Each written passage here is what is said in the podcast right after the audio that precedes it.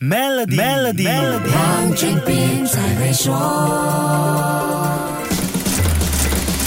你好，我是黄俊斌。看到各种 App 和机器人在生成式人工智能的加持下，展现了精细高效还不会 complain 的工作态度，真的令人担心，老板会冲着工作自动化，随时用机器把我们换掉。可是，既然要说智能时代的就业变化，肯定就不能凭感觉，还是要看数据说话才行。我们就拿世界经济论坛二零二三年未来就业报告跟同一个调查在三年前的上一版报告来比较，你会发现，过去三年工作自动化的节奏。其实是放慢了，企业对工作自动化的预期也降低了。这三年来，增加工作自动化的企业增加百分之三十四，如果跟二零二零年相比，也只是增加了一个百分点，数据上并没有明显增长。在二零二零年，受访企业认为，到了二零二五年将会有百分之四十七的工作被自动化。最新报告则显示，受访企业觉得到了二零二七年将会有百分之四十二的工作实现自动化，比例下降了，落实的时间也拉长了，是不是有点耐人寻味呢？可是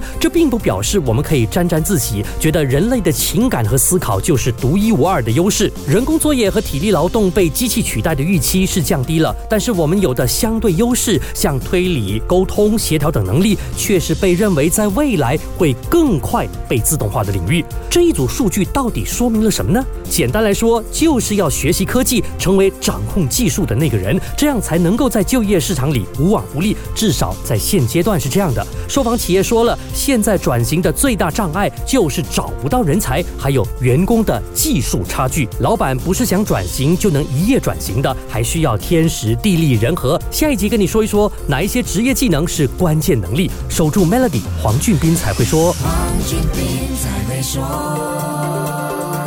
今天就让 Maybank Trade Financing 方案帮助您抓住新商机。详情浏览 maybank.my/sme trade，需符合条规。